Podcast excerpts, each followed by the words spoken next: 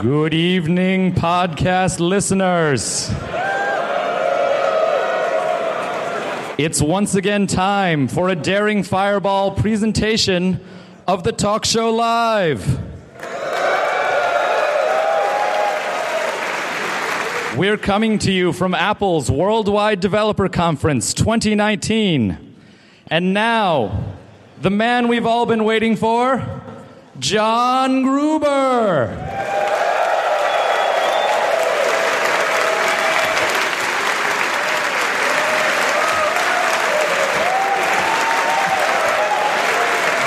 Welcome, welcome, welcome to the talk show. I am John Gruber, your internet friend. Oh my God, this is so embarrassing. I am that guy. I'm the guy who came out on stage with a device with a beta OS. and it is going off. Uh, hold on.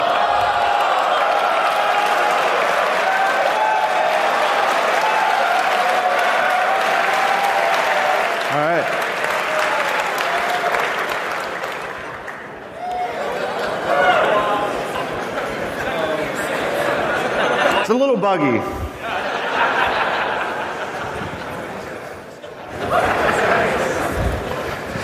Ah, my blue cards. All right, before we get started, I would like to thank our sponsors, without whom this show would not be possible. Uh, first sponsor, longtime sponsor of this show, Mac Stadium. They do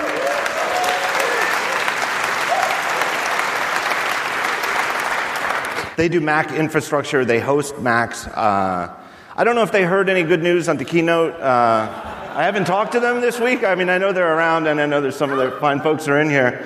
Um, but they have over 20,000 Macs in data centers around the world. They are ready for all Mac deployments, including Mac Minis, iMacs, even Xserves. Am I missing something? John, what am I missing? Mac, Mac Pro. Rack mountable. They are heavily invested in security, scalability, and support for iOS and Mac development, having a server where you can do builds, all sorts of useful stuff you guys know about. They're a great company. This week they're announcing Orka. That's Orka with a K, and it stands for orchestration with Kubernetes, which I was going to pronounce Kubernetes. And I checked, and they said Kubernetes, and I thought, you know what, I should have just pronounced it wrong. It would have been more on brand. Uh, I don't know why I asked. Uh, but it's the only way to do native Kubernetes commands, which I have no idea what that is, to create and orchestrate macOS VMs on genuine Apple hardware. It is also super fast. Uh, so for more information and exclusive discounts for you fine folks who are listening, go to macstadium.com slash the talk show. macstadium.com slash the talk show. Uh, our next sponsor, the Omni Group.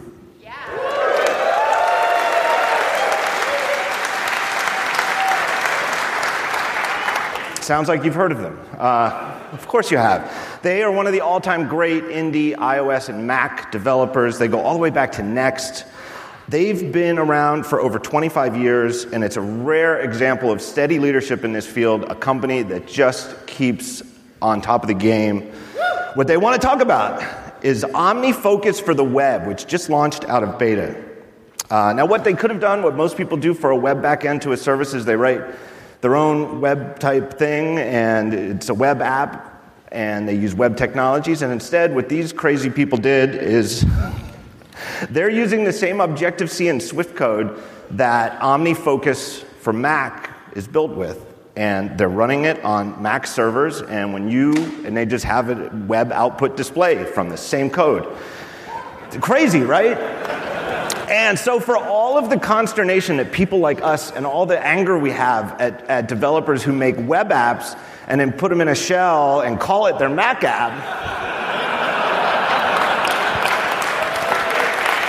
the Omni Group has done the right thing. They took their Mac app and now it's on the web. super, super great.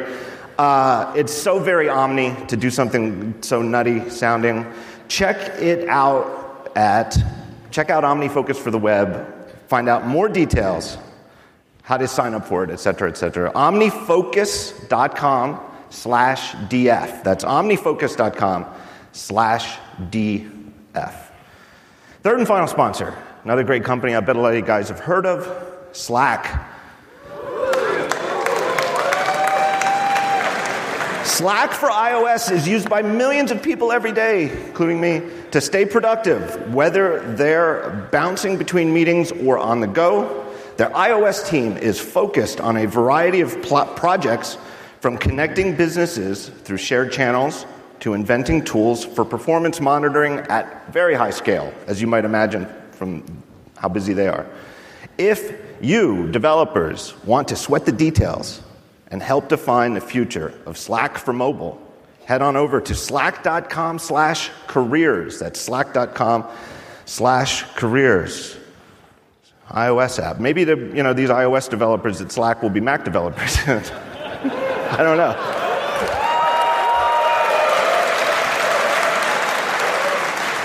Uh, that's it for business. Uh, I have a special guest to come out. Actually, I guess I have two. Looks like. Uh, so, without any further ado, my guests for this evening Craig Federighi.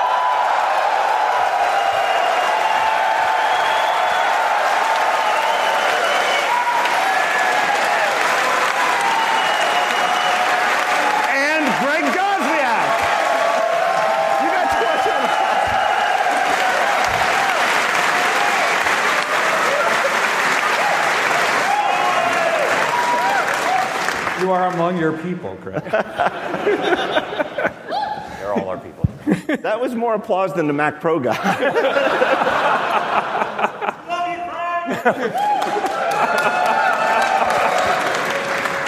Uh, so I, Joz, you and I talked briefly yesterday, and I said to you, uh, first impressions after the keynote were it was very, very exciting because you guys had so much to announce that hadn't leaked in advance. Uh, and that makes it fun and it makes it exciting. And then I said, and it also makes me realize that when more stuff does leak, it makes my job easier because You have more time to digest, yeah. more time to process. Uh, and we were talking backstage. You, you apparently, there is one rumor, Mac, Apple rumor site that you, Oh you were a fan of. Well, which is funny because out of context that sounds bad because I Yeah. shouldn't like any I shouldn't like any rumor site, but there was a rumor site, and I hope John Moltz still listens to this show. you guys know what I'm talking about. Crazy Apple rumor site was like gospel for us. Phil and I and the rest of the marketing team, we read it every morning with, oh my God, what is he going to say today? And what I didn't want to tell you backstage was my, uh, one of our favorites was, first of all, guys, take yourself back to 2002. All right, and remember, back then we had really one platform, Mac, right? And so we had a little bit more time to be theatrical in our keynotes. Uh, you know, now we're like, get moving, get moving, get moving. And uh, so, so if you remember, in 2002, Steve had a very theatrical goodbye to Mac OS 9. Uh, those of you remember it, it was here at WWDC back in May. I think it was Mother's Day when we did those things, and uh, right after. And, and so he had this big scene. You had dry ice and this coffin that raised out of the ground, and and you don't know what's going on. You've got you know, stained glass windows in the back, and, and church music's playing, and everybody's like, WTF, what's, go, what's going on? and Steve comes out and quiets the audience and begins to read a eulogy, right? And opens up the coffin, puts a big Mac OS 9 in it, and, and says his very tearful words he wrote, right? Goodbye to Mac OS 9. And beautiful moment, then the coffin lowers back in, and you think it's over until the next day uh, at which John Moltz wrote the continuation of the story. and for those that may remember, he wrote that Mac OS 9 started reaching back out from the grave saying, I'm not dead. and he did a very, as he wrote, just brilliant writing that he did about the, uh, You know, how Mac OS 9 was trying to get back out of the coffin and Steve was beating it back down into the coffin. And what made it even better is every week we had a weekly marketing staff with Steve, and we showed Steve this. We're like, this is just priceless. You got to read this. And so Steve reads it not just to himself, he reads it out loud. so for us, it was this continuation of his battle with Mac OS 9 as it's trying to say, I'm not dead yet. And, uh, and Steve, it was priceless, let's say that. so, so then, the, the one last thing, and John Moltz will probably hate us saying this, but you know, he got, Steve goes, you know, that guy's a pretty good writer. and, uh, you know, we can always use good writers, you know, and why don't we reach out to him, see if he wants to come work at Apple? So Phil says, I'll, I'll write to him, you know, because we wrote to him on occasion. And so Phil writes to, to John and says, Hey, any, any interest in coming to work at Apple? He writes back, Only if I ever got really desperate.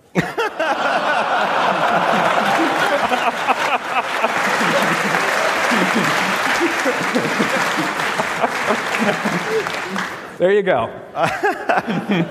All right, one of my jobs uh, is to figure out what order I want to ask questions, and and there was so much stuff announced yesterday that it's it's it's a struggle. But I don't want to run short on time talking about the things I'm most interested in, so I'm going to go in, in that order. And I can't. the show's going to go downhill. Wow. At the end, Well, what he's like, I I'm not thought really is- interested in the answer to this question, but we're. With the head of software engineering right here at our disposal for an hour, I can't think of anything better to talk about than hardware.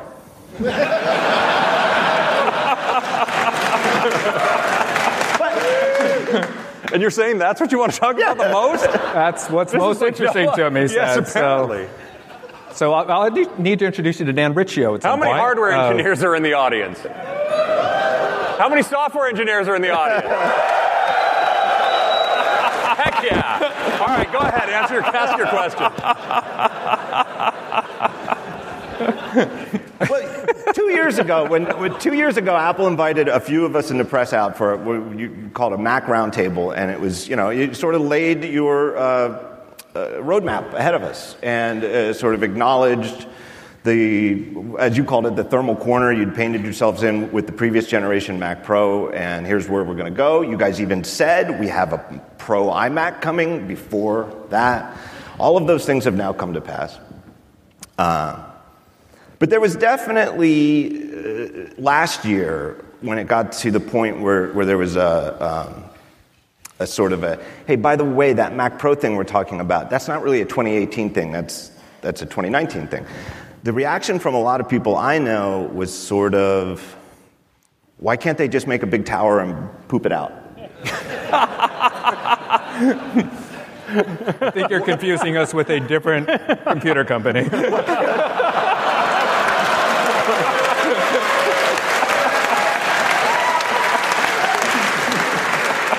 The, the gist of it being, if this is going to take two years, this better be some fancy friggin' hardware. I think that was answered. I think, you know, where have we been spending our time on this was answered in spades on Monday. Um, I have questions, though. Because I'm still not sure I understand it all. So, You do understand the question. right? This is not like any other computer on Earth. This is a lot of custom engineering. Like, and the MPX module, that's Mac Pro expansion. Expansion, yep. Uh, Afterburner. Yep. Um, is Afterburner, is that an MPX module or that's a, that's a different? no, no, it's its own Standard card. size. Yeah. Right. Programmable ASIC, so it can be reprogrammed in milliseconds. But what does, explain to me that what that means by reprogramming it. Like what, what type of programming? Software stuff. See? Joz revealed to me earlier today that he was a computer engineer in college. So a long time ago. yeah, I mean, you saw what we're using it for right now. It's you know, it literally can process six billion pixels a second, right? Doing the ProRes and ProRes RAW. Uh, it's it is a burner, hence the name of what, what actually led to us thinking, let's call it Afterburner. Yeah, it's essentially programmable hardware. So, so you're programming these gates so that then once once you have that going, I mean, things are going through in virtually like dedicated hardware speed, and so that's what enables this ProRes decoding Right. to happen at such staggering speeds, and to offload the rest of the hardware to do everything. But does that mean that in, in the, at some point in the future, somebody could reprogram it to do something other than Absolutely. right? So the the ProRes working with real size 5K, 8K. 8K, Three, three streams of 8K. three streams of 8K. The way that, that you know that this is a great breakthrough for people who, who work with that t- sort of video. That's just one thing that you're announcing that it can be done with. It That's could, right. All right. Right. There's more to come. I mean, I'm not Like announcing anything, but one could imagine. I can imagine quite a lot. And to your point about not being painted in a thermal window, I mean, you saw the stat on this. We literally move 300 cubic feet of air through there a minute. Yeah, be if we need careful walking by the things. You're just going to get completely blown out of your office. But think about it. That's a pretty good sized room that we can Right. push that entire airflow through in a minute if we need to. And that what allows us to run this thing at full speed all the time, right? It doesn't have to throttle. Right. Um, how much are the wheels going to cost?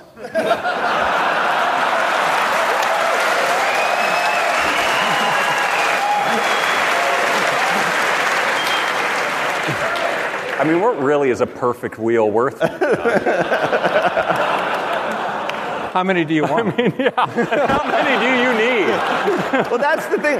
I'm imagining that they're very nice wheels. I was really sort of hoping that the hand, if, if there were wheels in the hands-on area, I missed them. I really, I wanted to sit there and, and There was one, and there are installment plans available for wheel purchases. We all save up. I have been told by a reliable source. Uh, That's that. That's how, In stark contrast to the that flood state. all right, it's coming out in the fall. That you guys like to keep other stuff secret. You know, you're going to show. You know, here's a big unveil, but you're not revealing everything. I have been told that the Mac Pro will ship with the most quote insane packaging that Apple has done in a while. so who's your source? yeah, exactly. You'll just have to wait to see, John. Yeah. Uh, but you can imagine it won't be shitty packaging.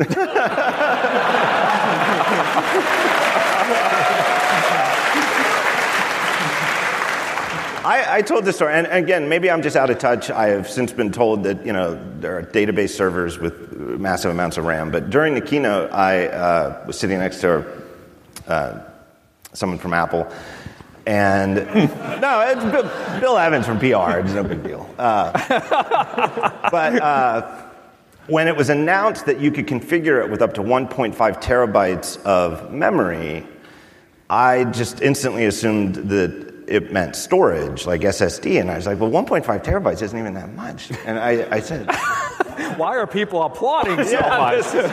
Curious reaction. and I, I, I, I said, "He didn't mean RAM, did he?" And he goes, "Yeah, RAM." And I'm like, "Wait, he said 1.5 terabytes." and he said, "Just shut up and listen." but that's It's serious. a lot of memory. It's a serious well, amount of memory. And, and in my experience, that's just, uh, uh, you know, from my youth onward, that's just not how computers tend to evolve. The iMac Pro, which until Monday was the fastest computer you guys have ever had announced, maxes out at 256 gigabytes of RAM, which to me sounds like enough to open some browser tabs and and so the way computers have always worked in my life is, you know, things happen like they double. Or maybe you add another 128 and go to 384. You get these numbers like that. You don't just go from 256 gigabytes to 1.5 terabytes. That seems crazy. This machine is a sports car computer. Well, and going back to what you said, the conference that we had way back in 2017, we knew we had to create something really special, right? And that's why this wasn't. Uh, if you ever go walking the halls of CES and you see that you can buy these chassis from Taiwan and throw a, you know, a chip in them and throw an operating system on it, and you're in the computer business.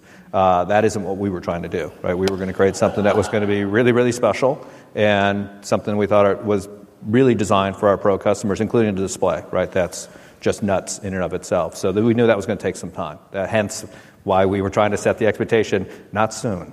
Right. Well, speaking of the display, the Pro Display XDR is gorgeous. It is incredible.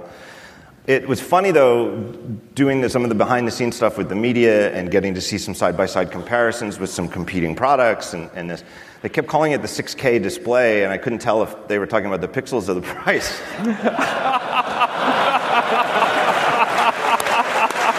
I, honest to God. I, I thought, because usually the people from product marketing are very precisely spoken. And, I like, and I thought, and it was a really good presentation. It was really well rehearsed and very, you know, like, yeah, I could see the difference. And I was like, I can't believe she keeps calling it the 6K display. Like, enough already. Stop rubbing my nose. Off by like a thousand bucks. Right. Uh, the the matte finish, which you're not really calling a matte finish, you're calling it a nano nano texture. That's because, as you, you probably got the briefing, the normal matte that people do, you know, causes this sparkle, or causes this just really weird effect on the screen. And this is a process unlike anybody's done before that, you know, etches the glass in a way that, you know, if you do the little test and shine a you know, bright light on it, you see that it handles the, the, you know, the glare in a way that no one's done before right? It's an incredible process that we invented to do that. You know, make it clear, the standard display has industry-leading anti-reflective coating, right? So it's, so it's wonderful in the, in the base config, but if you really want the matte, the nano texture is just, just nuts, right? Yeah, and side by side, if you, if, I don't know how many people got to see it side by side, but I did. And when you're looking at it straight on with no glare, they look identical. You cannot tell them apart. The color is the same, the brightness is the same. It's remarkable. And then if you angle your head in a way to kind of get like a glare, it is like there is no glare on right. the matte one. It yeah. is really something. Yeah. Now, there, it, it, really is a special display. The amount of engineering that went in by our display team is just incredible. Everything from the blue LEDs to how they, the light is literally shaped, you know, going, you know, through Uh, through the, the LCD itself. You, know, you get a million to one contrast ratio, and as you heard Colleen, who didn't Colleen do a great job on stage, by the way.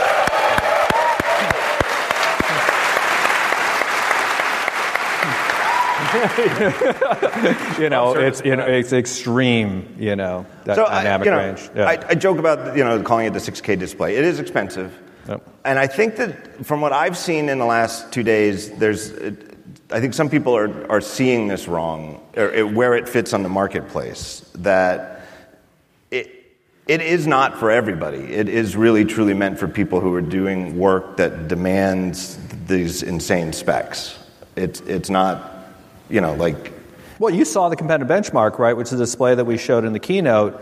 The reference, the gold standard, costs $43,000. Right. And what's amazing about it is you see them in that whole lineup you saw that reference display can only keep the brightness up on that image for a very short period of time. The more white that's in that image, it actually has a hardware light that stays green when it's at brightness, and, and within sometimes seconds, it has to go amber to tell you no longer trust this image. Right. right? And that's the reference display at $43,000. So we've blown that away, you know, at you know, just over a tenth the price. Right. Yeah, and you know, and the message it seems very clear that it, it really will enable that in a lot of prof- seriously professional Hollywood pipelines. There's only one of those displays at the end of the chain, yeah. and footage comes out of the camera and starts yeah. going process, and isn't being looked at even by these pros on a true reference till the very end until it gets to the end, and then yeah. all of a sudden you're like, hey, your shirt's the wrong color. What, yeah. what are you doing? Totally true. And now everybody in the in the workflow can have one. So uh, we're super proud of the work our engineers did on that. It's incredible. All right, let's talk software. All right.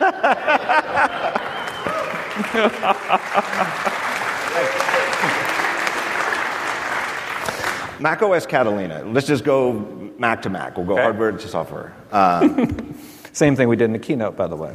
I am. I know I'm going to misspeak here because the way my brain works, I, it's like a hashing algorithm. I'm going to confuse Catalyst with Catalina probably every time I say it, but I'll try to keep it straight. Um, I think this was the order you, you introduced them, where, where, you talked about the iTunes and you had a great segment where you right. went through the history of iTunes and how simple it was in the early days and how it kept taking on more and more weight. Um, and so now we have music, which is just music, but is born from the roots of what we knew as iTunes with the same playlists and Yep. stuff like that. Super fast. A podcast uh, app, which is written using Catalyst, Correct? and the TV app. Yep. Uh, is the TV app a Catalyst app as well? No. No. Huh. Of those three, just podcasts. Yeah. Of those three, just podcasts. Yeah. Uh, and I will say, I mean, I have not installed it, so I can't say that it, using it does, but getting a demo and seeing it, the podcast app looks like the sibling to the music app in terms of the concerns that I've had, I know that other people have had, that what we now know is Catalyst wasn't going to let you make apps that look like a real Mac app. Right. And I don't think that's true at all, at least it, it, it, in what we see now this year. Oh, sure. No, I mean, Catalyst certainly, well, it's UIKit API, so you've got a UI view instead of an NS view. Uh, I mean, it's a fully native framework, uh, and we have an appropriate set of controls, and you can take advantage of all the platform features to build a really distinctive experience. So uh, it's, it's definitely the case that if you, you know, just push the Mac button in, in Interface Builder and build the app, that you're going to get a, s- a some degree of Macification, but, you know, it really is for uh, developers to take some care to uh, do, do the design work to make a great Mac experience, um, but you don't have to at least rewrite all of all of your code in order to do that. So you can have uh, one one code base and one team who understands one set of frameworks to do that work. But it's it's a you know parallel native framework set for the Mac. Can you, i- i- like, let's say you, you've, you have an iOS app and you click the checkbox, add it to Mac, and then you spend some time really Macifying it and doing things that, that only make sense on the Mac or should be different on the Mac. Can you also call into AppKit? Or if you're a Catalyst app, you're in UIKit and that's, there's, there's like a boundary. Yeah, I mean, there's some indirect ways. Like if you have a separate window in the app and you want to, and that's uh, you know Inspector Palette or some other part of your app that you want to use AppKit, you can. You can't blend in the same view hierarchy. Uh, both those technologies, they run in the same process today, which is different. As, Right. as I know some people who've done some teardowns of last year's technology. They ran in. Uh, thank you. Uh, they. We, uh, now, now it's one process model, so it's much, much tighter integration, but still, it's, it's not a blended view hierarchy. But if you Right. different parts of your app, you could, you could write them. But in, in loose terms, similar to in the old days when you could have a Cocoa app that called out the Carbon APIs in a certain way. I'm not comfortable with that analogy.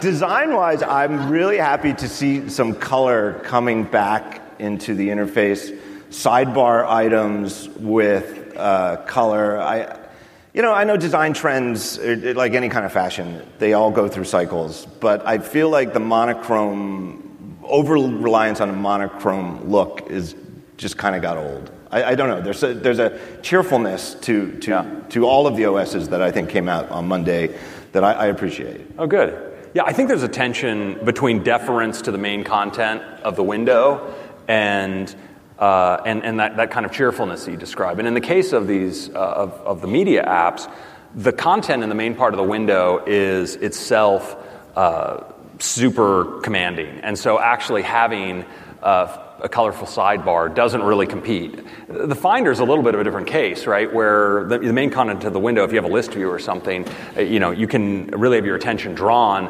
uh, to a bright sidebar versus the content in the window. And so, uh, but, but you're right, this is something where I think our, our experience and our tastes evolve over time. Yeah. Um, and, and I feel like there's a nice, uh, a growing visual symbiosis between iOS and macOS. And I know that, you know, uh, they haven't, they've, they've looked related for a while, but there's something about this year's releases that to me feels a little bit more coherent. And maybe I'm reading into a little bit too much with things like Catalyst and knowing that the podcast app literally shares source code with the iOS version. Uh, but it, they feel like they're of a family in a way that more, even more than ever. Yeah, and I think that's you know when we first released the uh, the first set of apps that used the Catalyst technology last year, some of the concerns that were voiced by members of the Mac community, such as yourselves, uh, placed a, a, certain amount on the technology that was really some design decisions we'd made. So, so there's certainly some things that were underlying technology behaviors, but there were other just pure design choices about you know sizes of items in the sidebar and what, where was the search field and all of those kinds of things that that were you know different design teams kind of pushing the bounds of w- what is the right future for a media oriented design on the Mac. Uh, and some people said, oh my gosh, there's this new app, it has this new design, oh, and it's built during using this technology. That must be a byproduct of the technology. Right. In fact, those, those were design uh, decisions. And I think we're finding our balance now, uh, pulling back in a couple areas there. And, and the underlying technology is, uh, is much refined now this year. So. Yeah. And they really are um, true Mac apps. Uh, you are you don't have to distribute them through the Mac App Store. They're Correct. Same rules as yeah, yeah, that's an implementation choice. Which, which frameworks you want to use to build your app is, uh, is, is really just an implementation detail as far as, as far as the platform is concerned. If you want a note, I, I, I believe it was you, but see, I think, what, I think you scared people on stage Monday because you, you introduced Cap. and then you said, We look forward to seeing your great apps in the Mac App Store. And I, I feel like. We always got to say that stuff. I know, right. And we do. We look forward to seeing your great apps in the Mac. But the paranoid among us think, oh, God, they're going to make us go through the Mac App Store. No, uh, but that's not the case. No, yeah, come on, trust us, jeez. Who's this? uh, another really cool, uh, just and, and seeing it in person and playing with it, it is, it, it just seems impossibly uh, low latency as sidecar. This is the new feature where you can go up to your display menu on your Mac, and if you have an iPad tied to your iCloud account, mm-hmm. It'll be show up as a target, and you can select it. The iPad will spring to life and show up as a second display on your Mac, uh, wired or wirelessly. Yeah. With extremely low latency, and it lets you use the pencil as an input in any Mac app that already supports the long standing tablet. Uh, Drawing tablet, yeah. Yeah. Yeah. Uh, we, we agree, it's awesome. yeah. No argument here. There's some interesting decisions there where on the sidecar interface at the bottom, what you get is uh, a virtual, um, the, the same buttons you would get if you were use, getting a touch bar, right. even if you're running it on a Mac without a touch bar. That's right. Right. So whatever your app would have on the touch bar, you have all along the bottom of, of the iPad app, of the iPad for Sidecar. And then on the left side, you have buttons you can use for the like command control option shift so that you can if you you know shift to select multiple items just hold it with your thumb drag a couple things select select select and you're doing this yep. but the main area of the screen is not a touch screen yeah. It is it takes pencil input and you can use your mouse or your trackpad and move the mouse over, but you really are using it as as a Mac display, not as a touch Mac. Yeah, completely. I mean, we don't think you, you take an arbitrary Mac user interface with uh, feature sizes and so forth that were optimized for really precise input like a mouse and throw it on a touch screen that you're going to get a great experience there. So we're, we're making clear that your, your Mac app is to be used like a Mac, Mac app. And yeah, if you have a pencil, that's a really precise instrument, and, and you can use that. And, and we were really, uh, I mean, it was it worked out super well that we have so many apps, including a lot of pro apps, that do take advantage of the touch bar to provide the set of controls they thought were really useful for a given context in the app. That we could put, you know, right that same implementation that the app has done uh, we could channel uh, right onto your sidecar display. And you know, this is on systems like uh, iMacs and the new Mac Pro, where yeah, you don't have a touch bar, but you take advantage of the developer's work there in a, in a context that makes a ton of sense. It works really well. Yeah, it's it's really very impressive speed-wise. Um, I like it. A huge feature to me, and it just is near and dear to my heart, is the on the accessibility angle the uh, Hmm. Uh, voice control. We, and um, Apple has done such a great job with accessibility for as long as I can remember. And the current version of macOS and iOS lead the industry in accessibility in more ways than we even have time to delineate. But the new voice control stuff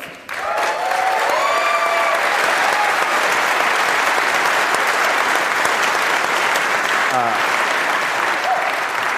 I, I wasn't at the State of the Union. I was, I was busy with, with other meetings, um, but I heard that there were onstage demos of the voice control Yeah. live in the State of the Union, and they, they taunted the demo god, gods and survived. Well, there was, I mean, the, the stage environment is a tough one for voice with reverb and the speakers and all of that. And so there was one word, I think it was like send or something, that was, was really tough on, uh, uh, on the mics there. Uh, but it works, it works phenomenally well. And uh, I can say we, you know, a few months ago, we had uh, a comm meeting for uh, my, the, the whole software organization. And uh, someone came out to, to demonstrate uh, the use of, of voice control, and you know I'm, I'm sort of back backstage, ready to ready to come back out, and I mean it's uh, there are friggin' tears in my eyes, you know. I mean it's one of those technologies you you just see it used, and not only are you just amazed by uh, by it, but also just realizing what it can mean to so many people, Yeah.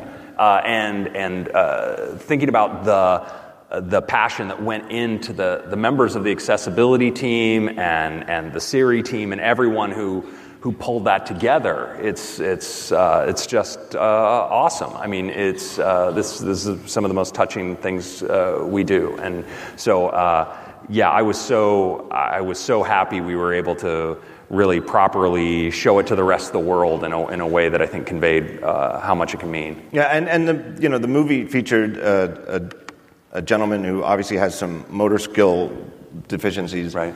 Um, or limits, however you want to say it. But uh, uh, my understanding is he, he actually, it wasn't just that you made a movie of him using it, like he was actually somebody who you guys consulted with and, Yeah. and studied and took feedback from, and he'd say, yeah, but it would be better if this. And it's like, oh, yeah, we could, we, all right. Absolutely.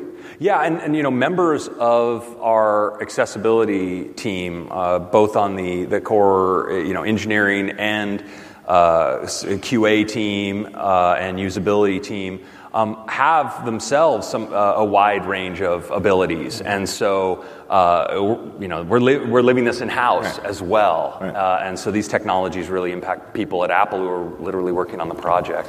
Uh, one of the demos I saw was of it was on the Mac, and and part of the great thing about this accessibility story with voice control is it on iOS. It is on iOS too, and I think that's great, and it, and it fits in with this theme I'm trying to have a recurring theme here.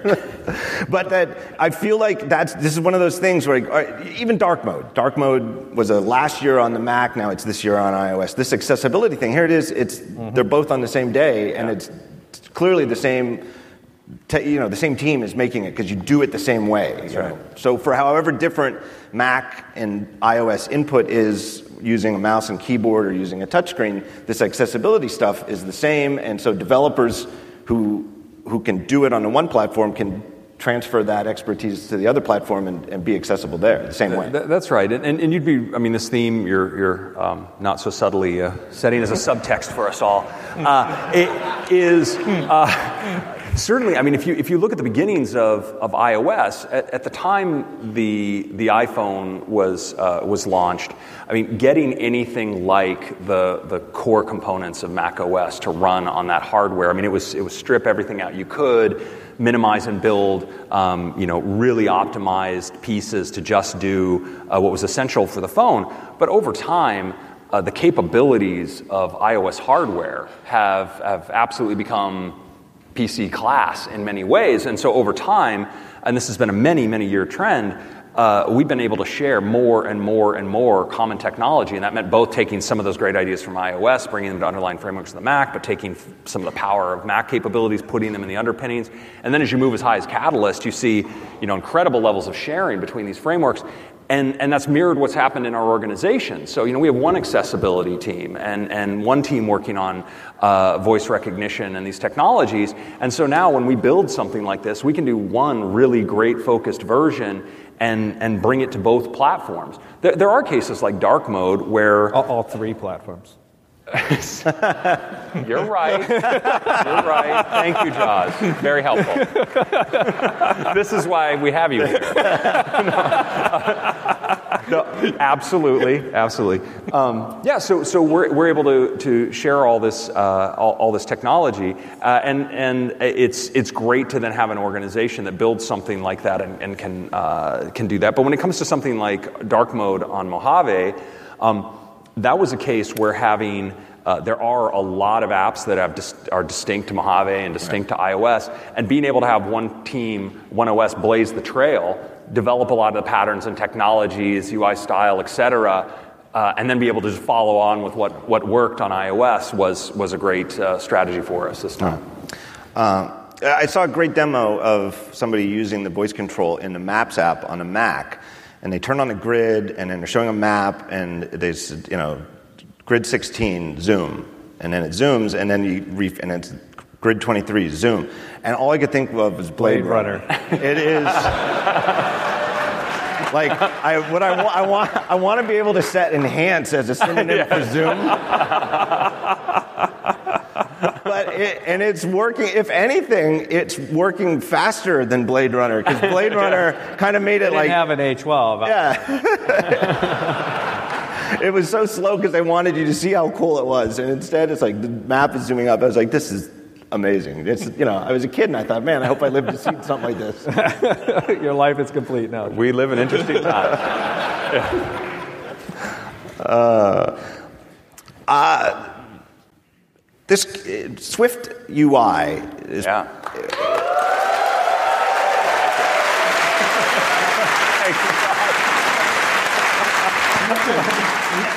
now is Joz, going into the show, Joz wasn't sure you guys were going to like it.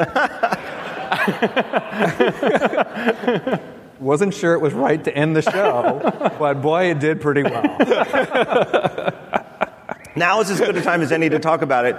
Uh, after the Mac stuff I had, but it, it one of the fascinating things about it is it's uh, it goes to four platforms because it's uh, Mac, it is iPad, it's all, five TV, yeah, five, all of yeah, them, everyone, everything. TV, and, watch, iPad, phone, and, and, the first truly native framework for the watch. Right, which is a huge deal. Uh,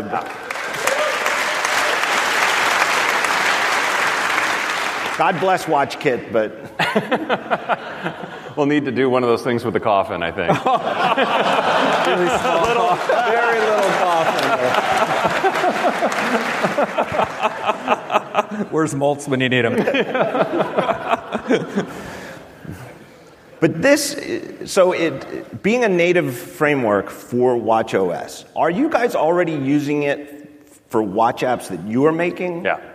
Uh, like some of the new ones, like a calculator would be a good example. Okay. There, there, there, are actually several on the system. I think we rewrote an app or two, and then uh, the new things. I think we, we generally did them in uh, which which you know that's that's a trailblazing team because uh, it, it, was certainly. Uh, a moving target. While, while we, I mean, we've been working on it for years, but you know, as you get late in the game, uh, we, we, we start doing a lot of, lot of things to make it just right. And that team was uh, agile in adapting to the uh, framework. Well, one thing I've heard from my friends who are developers for years is that from the outside, as third party developers, it, sh- it, it shows which APIs you guys are using yourselves and which ones you're not. And maybe because developers like to complain, so maybe it's just one pet framework that's a little weak or something. But that's it, it's something developers talk about. And with the WatchOS, the technical limitations of the original Apple Watch, and even, you know, it, it's certainly gotten, the hardware has improved dramatically in just five years. Um, it, it's understandable why WatchKit was not really a native framework and that you guys were writing native apps at a technical level. But I think that in terms of really letting the platform blossom, having you guys using the same thing that the developers get to use is going to really enable third party watches, apps to, to really become something. I think that's right. That's right. I mean, there's, there's nothing like the internal feedback loop of your own engineering teams as you're developing the framework saying, this isn't working for me, this doesn't perform well, I can't achieve what I need to achieve having that strong voice in, in the process and having any limitations of anything that we're in the process of building stand in the way of an internal uh, a strong internal voice, uh, it makes the frameworks better. And uh, that, that certainly is what we aspire to do. Um, there, there have been a few cases in our history where that, that hasn't been it, and I, I think you're right to observe that uh, we do our best work when it's work we, we live on. And, and for watch, you get watch independent apps now. You got the Right. App Store on your Right. on your watch. Yeah.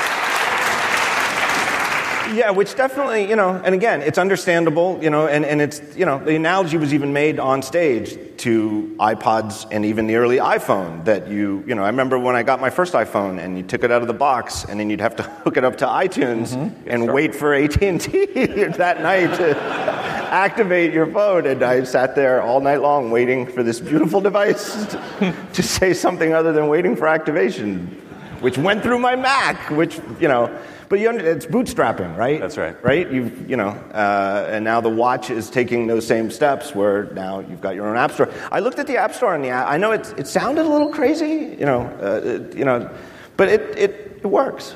Yeah, Yeah. it does. The other thing I hope so. I- no, That but is- I that mean, is the horrible goal. if we let that on stage. the goal. Yeah. I, I mean, it works. It's high praise, John. It's high praise. There's another cool feature. I don't think this made it into the keynote. Uh, I guess I'm skipping all over the place here because I want to go back to Swift UI. But the other cool thing in the watch that I saw was that now there's a Safari view. And again, you think, what? But it, it goes right to reader mode and just gives you a plain text version Yeah. of a website right on your watch, which is really kind of useful. totally. Yeah. Yeah, I- and I mean, the, Wouldn't read the New Yorker that way. Yeah, but- that's, no, no. But I mean, the, the Safari team has has been uh, you know really creative in pushing on this. Uh, actually, for a couple of years, um, different contexts in which we can apply their technologies and, and, and things that we built for other reasons, like reader mode. Suddenly, that opens doors to experiences that make sense on the watch. And so, uh, yeah, I think it's, it can be really useful for a lot of scenarios. All right. So, is there something technical about Swift UI that makes it like more efficient, or something that justifies it being open to developers to write native apps, or is it just sort of this is the future? We're really proud of this work. We don't want to have baggage. Let's just start with this new thing with our first native framework for developers. Uh, I, I, would say actually there's a blend of that. The fact that Swift UI is a fundamentally declarative way of writing UI puts the underlying framework in much better control over the how. You know, you specify the what you want, and the framework does a ton to figure out how that happens. It orchestrates all the animations for you. So when it comes to the efficiency of what we can do, um, it gives us a, a, a lot more knobs to deliver a great experience than uh, if you just have uh, pure UI kit. Uh, and, and then it, there, there's also that uh, it was able to give us a context to just lay out the, the pieces of a UI framework that made sense on the watch rather than the, there's a, quite a bit of UI kit, which under the hood is what we were using, sort of an adapted version of on the, on the watch, uh, that really weren't appropriate to be public. And, uh, and, and this lets us set like this, this beautiful uh, green field for it. So I, I think both those factors conspired. And then, you know, the, the, the fact is also that when we first engineered WatchKit, the, the hardware of the, the watch, um, the efficiency of the processor in the watch, you know, the nature of what you could, we could computationally even allow to get you through the day um, was, was extremely constrained. And so WatchKit was appropriately conservative for us to not create an interface where almost certainly an app that was even just mildly misbehaved could mean, you know, it's noon and you know your watch isn't working anymore. Right. uh, and the hardware's come a long long way and that you know always as, as the hardware becomes more capable that opens up all kinds of doors for us on the software side and to put more tools in the hands of developers.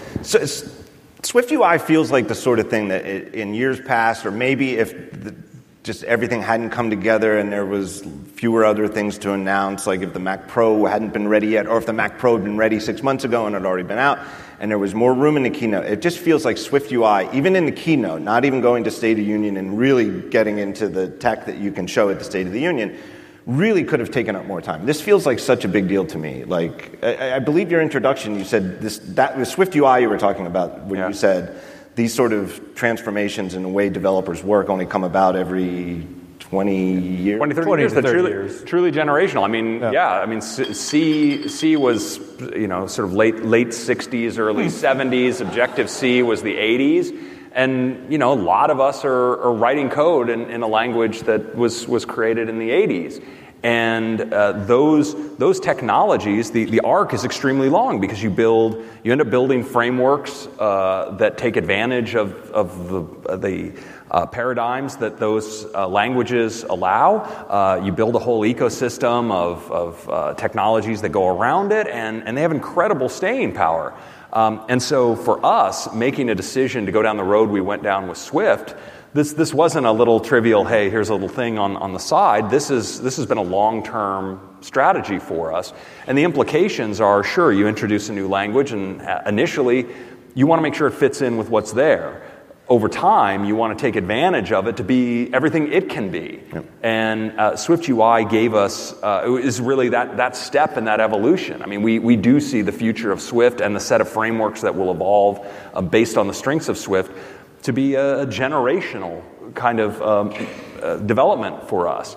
Uh, and, you know, to have the confluence of some, some great ideas about uh, how to build a declarative UI framework, you know, some of which have uh, roots even going back as far as, as things we did at NeXT many, many, many years ago, to having control of a language so you could actually do uh, a, an extremely concise and expressive declarative syntax for expressing these things, to having awesome con- you know, control of the developer tools so that you can have an interactive experience. I mean, it takes all of that coming together to create, I think, what has uh, all of us excited about Swift UI.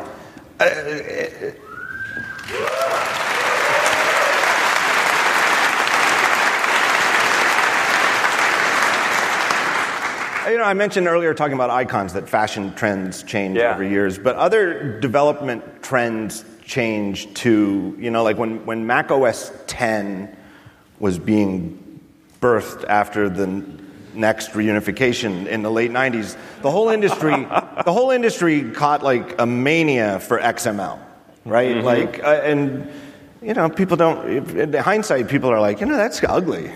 Right?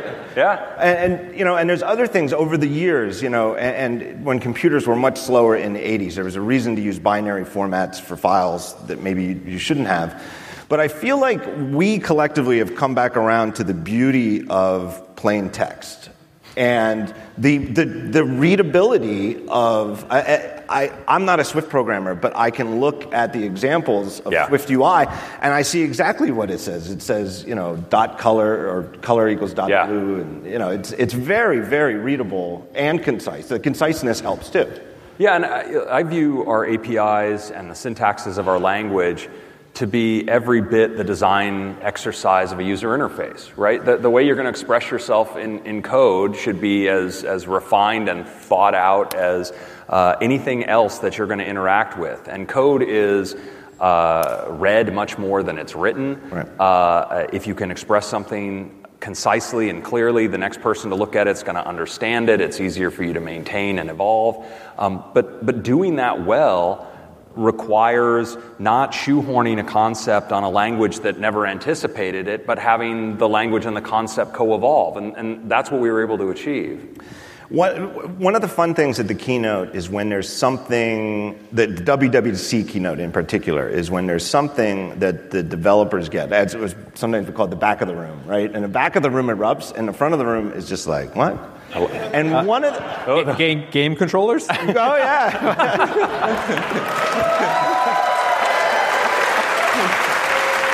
You're jumping That, ahead that to me was the was the hidden gem. It's like, wow, the back of the room loves it. I was backstage ready to come out, and I'm like, man, I hope that game controllers isn't what takes the day. Like, if I go out and we do Swift UI, and they're like, well, not quite as much as connecting my old game controller. Well, that was, and it was well ordered because it was. We have two. We have, we're, we're at- proud to announce we have two support for two very popular game controllers, and everybody's like, "Hmm, game controllers." and then the first one's Xbox, and people applauded. But then, like, the applause started rising already because they're like, "Wait, no." what could number two be? Right. And then when they said PS4, the room truly erupted. I mean, no offense, no offense to our friends at Microsoft, but it, it really seems like this is a PlayStation crowd. yes. I think people were happy with both of them, John. Both of our valued partners Yes. were appreciated by our audience.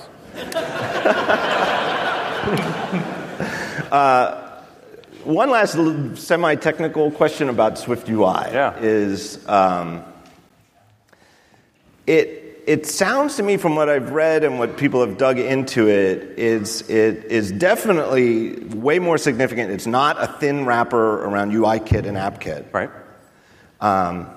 but it might in some places fall back that you know and that the imp- more or less the implementation details of views are internal and developers don't have to worry about it just follow the api Right.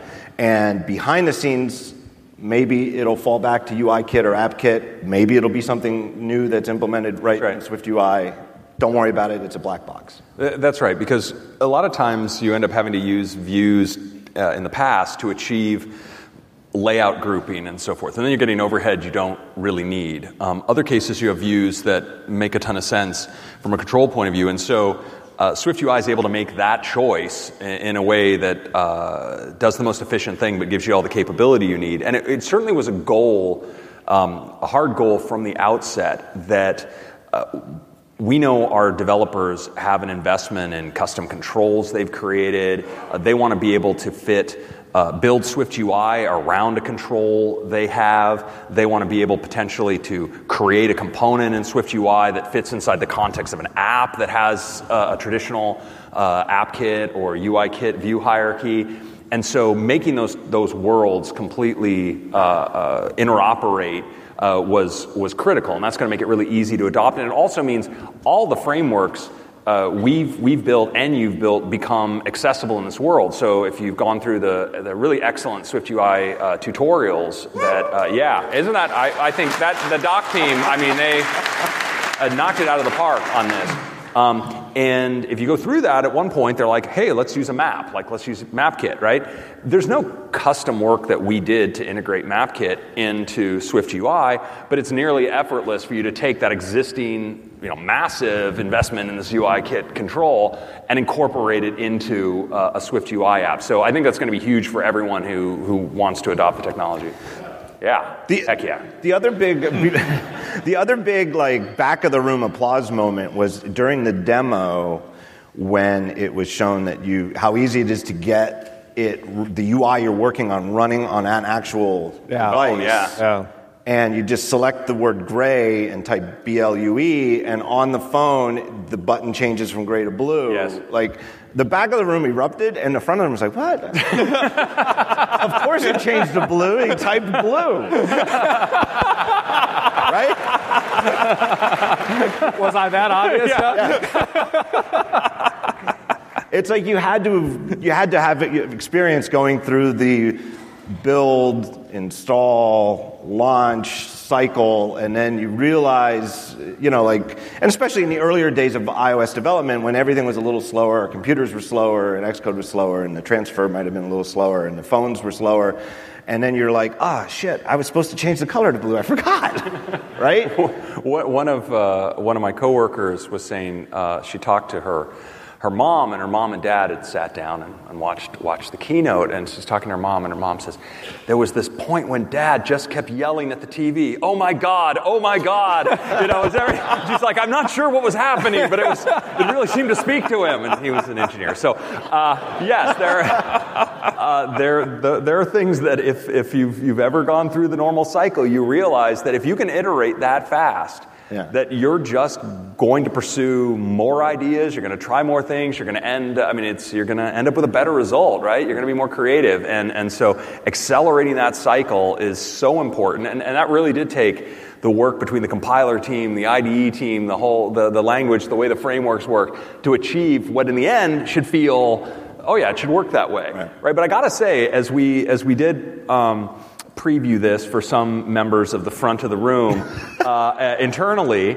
Uh, I think there was a, a degree as we're going through it, except for Joz, of nodding because they're like, like you said, they're looking at the code and they're going, I think for the first time I understand what looks like code. So that was a good sign. Right. I think I know how I could change that to red. Yeah, exactly. I can do that.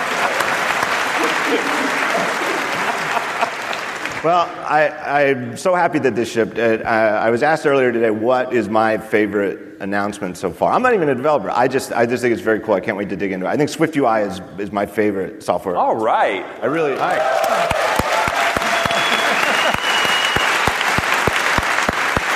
Uh, so tvOS uh, has multi-user support now. Yep. At a new control center, which is how you tran- change uh, users. Are there Support for PlayStation game controllers. Are there any other platforms that you think could use multi-user support?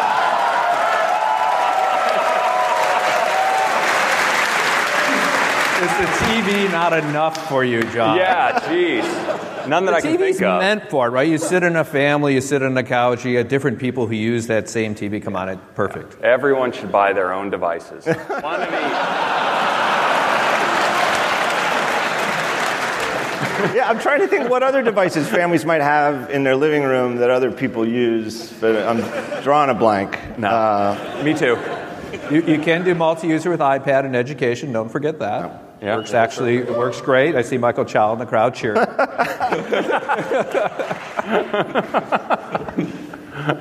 Uh, is it a coincidence? Is it a coincidental timing that this is the year where you support Xbox and PlayStation game controllers, and it's also the year when Apple Arcade is coming in the fall? That's probably. I mean, Is it, you're saying is that coincidence? coincidental? Yeah. No, I think Oh, it makes a lot of that's very sense. planned, yeah. These things don't happen on accident. John. there are a lot of games there that are going to play great with a controller. Yeah, and I think We we, wanna make applied sure that we have two of heavily the by best and saying Apple Arcade, and here's some new game controllers. Yeah. It was like we connected those two concepts. Yeah, we tried our best. I mean, that was in marketing. I, I was just going say we're moving fast, but that's Tim's part. That's, uh, you know, uh, to that point, you know, we, I'm going to say a little bit, you know, All right. embarrass him. You know, to your point of we could spend longer on these things, we could spend longer on everything, right? When we first put these keynotes together, they're about three hours. And there's another company in our neighborhood who tried that a couple times. It doesn't go over well, right? So we try to keep it around 215, give or take, which we've run the last few years at. And we figure that's as long as we can go. So we run things down to the minute. So when we're creating slides, we have to figure out how many roughly slides can we create so we get in the ballpark of knowing how much time. So what our Marcom team has done a brilliant job of is they have mapped every presenter over the years and how many slides they can do a minute. It's like a baseball card. It's like a it, so. Really? So I won't I won't out the slower people, but the fastest one by far.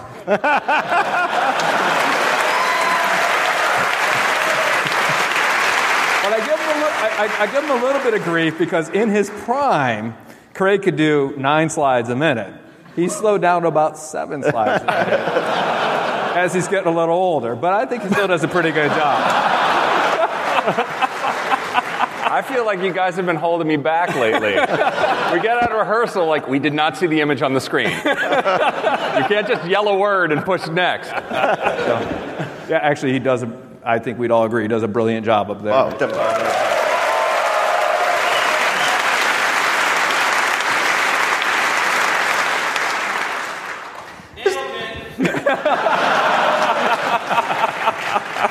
do, do you guys, I don't know why I never asked this before. Do you guys click the slides yourselves? Like, I know you always. That's that thing I'm Right. doing. Right. Yeah, I mean you have to, right? I mean it's it's, it would be freaky to have someone else do it. That did happen in rehearsal at one point. Oh yeah, we had something where we're out there and then someone backstage Tim, is Tim like is like, what is going on with my slides? They're Yeah. moving forward. And after rehearsal, Kevin it, Lynch admitted he was backstage playing with the clicker. What does this thing do? They are live clickers. Yes, yes. All right, let's go. iOS 13. Yes. Uh, what can you tell me about this th- this new packaging format that makes downloads smaller? Like, I kind of get gets that you could do something on the server side and, and take out resources. Like, if, if you're running on a 2x Retina device, you could take out 3x resources or something and, and do something. But it, that apps launch twice as fast? Yeah, isn't that crazy? That was quite a discovery for us. Um, sometimes you just stumble into something and you take it. Uh, no, just kidding. Uh, that-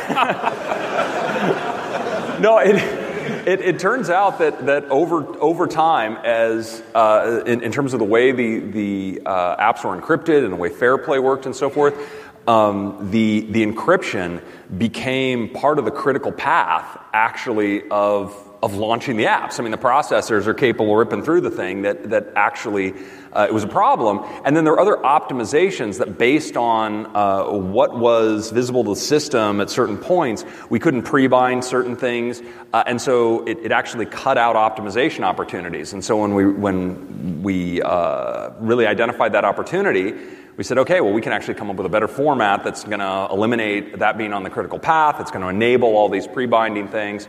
Um, and then we did a whole bunch of other work to optimize the Objective C runtime, to optimize the linker, the dynamic linker, a bunch of other things. Uh, and you put it all together, and yeah, the, I mean, the cold launch. This, we've never had a win like this to, to launch time uh, in a single in a single Right. release, and so uh, it's it's fantastic. I can't It wait is for those videos where people do this. those videos, like that defines the performance of a phone, right? They're like, watch this. This is what you do all day. Uh, but, uh, okay, we'll win one of those.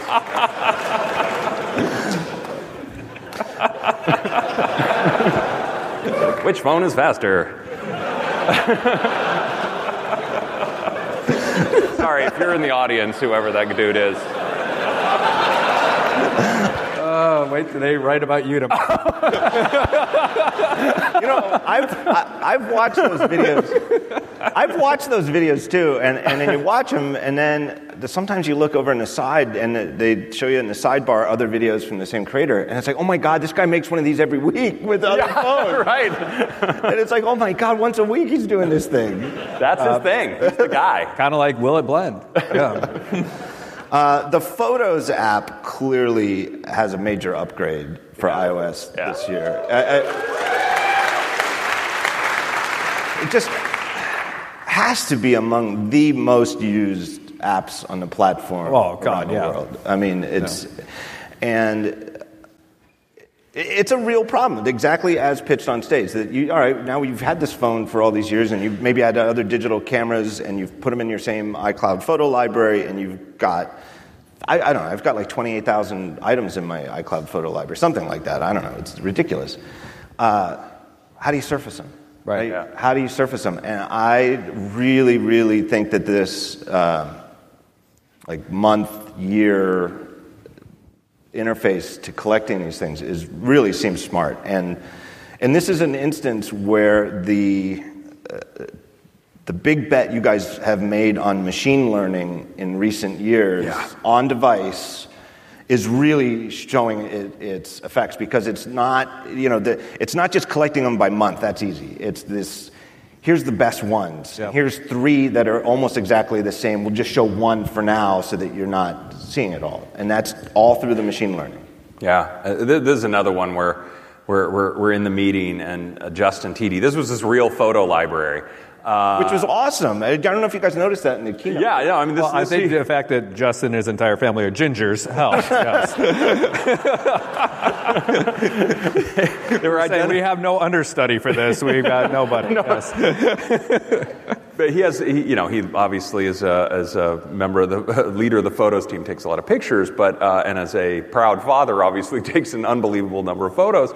But he's there demoing it uh, and you know going through it, and he starts do you know paging back through the life of his his child, going backwards, and we're all sitting here like trying to avoid looking at each other because we're tearing up. Uh, I mean, and and I had I I, I literally had that experience uh, myself where I, I opened it and I'm seeing like my children, and I go back and b- back, and then there are two of them, and then there's one of them, and then there's my wife and I at the altar, and I'm just like, it was, it was crazy, uh, and and you just never have those experiences in this just sea of photos.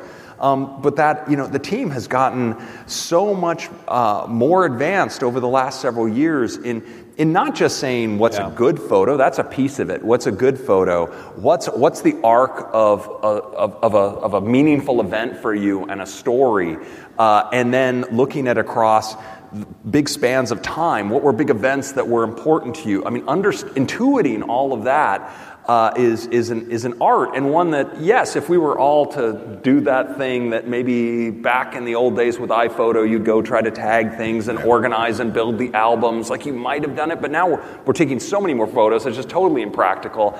And, and you get it for free. And then, you know, I, I think, uh, like, like many of us, you know, I'm, my, my wife must wonder when suddenly she gets these flurry of, of iMessage photos from our past, Right. you know, and our children mm-hmm. coming at her. And it's because I'm using the app and I'm literally like rediscovering my photo library and going, oh my God, this is so great and mm-hmm. sharing. And it, it, has that, it has that effect on you. And it's, it's the toughest feature in some ways. I mean, I hope the demo came across, but it's in a way the toughest feature Right. to really get across the meaning because you have to see it with your own photos because suddenly that all become you're like oh my god this is Yeah. this is it for me you see someone else's photos you're like Yeah. nice family justin but other than that it's like i don't know but the emotional resonance of your own photos it's incredible Justin did a brilliant job too, And he Yeah, did. it was and it was touching because Craig's exactly right. When you put your own photos in this, is when you melt.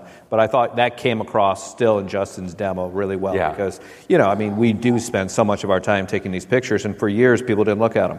Right, and we've given you more ways every year to expose these, including memories. Right, that come. You know, it's it's brilliant. So, agree. And, and it ties back to a question, a, a topic that you and I have talked about, eh, maybe on this stage two years ago, maybe back in San Francisco, but uh, probably more back in San Francisco, because I think that was a little bit more, at, at least from our perspective outside, where you guys really were committing to this machine learning and, and becoming best of industry at AI stuff. And there's a strong sentiment held by many people out there that this on device strategy is doomed to failure because there's other companies that do it all in the cloud Right. and theirs works and so therefore the cloud is the only way to make it work and and you and Phil when he's been here I've asked this question do you are you convinced that this on device let the billion iPhones out there do this machine learning in a distributed fashion on all of this amazing hardware that's out there being used. You committed to it, and you're. you Oh, totally. Yeah. yeah, yeah. yeah. And, and, and in fact, if you watch recent events from our uh, the other guys, uh, you'd be surprised how many times they've started to say on-device machine learning. Yeah. I mean, they're they're actually uh, uh, seeing the light a little bit on that topic. Um, but I think they're disadvantaged in the sense that part of what makes this possible is building great hardware and having a consistent baseline of great hardware that's capable of this. And you look And at the integration of that hardware and, the with integration of the hardware and the software. Because if you have to try to pull this off over this, you know, random uh, fleet of different devices of different capabilities, it's really tough to provide a decent experience. Uh, and you look at the the A and E in in the most recent iPhones, it's it's astounding what you have to work with there and how they can. Uh, just the, the, the, what they can do with processing uh, photos on device, uh, even doing the kind of voice synthesis that you saw uh, with the neural TTS. We can do that on the ANE. Uh, it's, uh, it's just incredible where you're actually generating literally with, through, a, through a network, every sample in the waveform of the voice is being you know, sort of uh, hallucinated in real time out of the network, uh, and it's yeah, it's uh, it's incredible. So yeah, uh, this stuff has legs. Yeah, and it really is starting to show. And, and you're starting to see it in other places too, like in the sharing sheets, where the sharing sheets now have uh, recommended guesses as to who you might want to send this to. and how, and how you want to send it. right, yeah, and we right. didn't make that clear, but you know, maybe maybe you often with this kind of content, you email it to this person, you iMessage it to this person, you WeChat it uh, to this person, um, and and that combination is you know one one tap, and uh, that makes that makes a huge difference just in terms of uh, your desire to think like, hey, I'm going to do this because this is going to be fast and easy. Uh, and it turns out we can do a really great job figuring out where you're going to share. Yeah, and in some ways, being local has uh, advantages where the iOS knows which apps you're using. You know, the operating system on your device knows that you use WeChat, and Right. right. Yeah. The cloud doesn't know what you do on your phone. Yeah, and, and honestly, having your device know you is cool. Having some cloud person know you is creepy.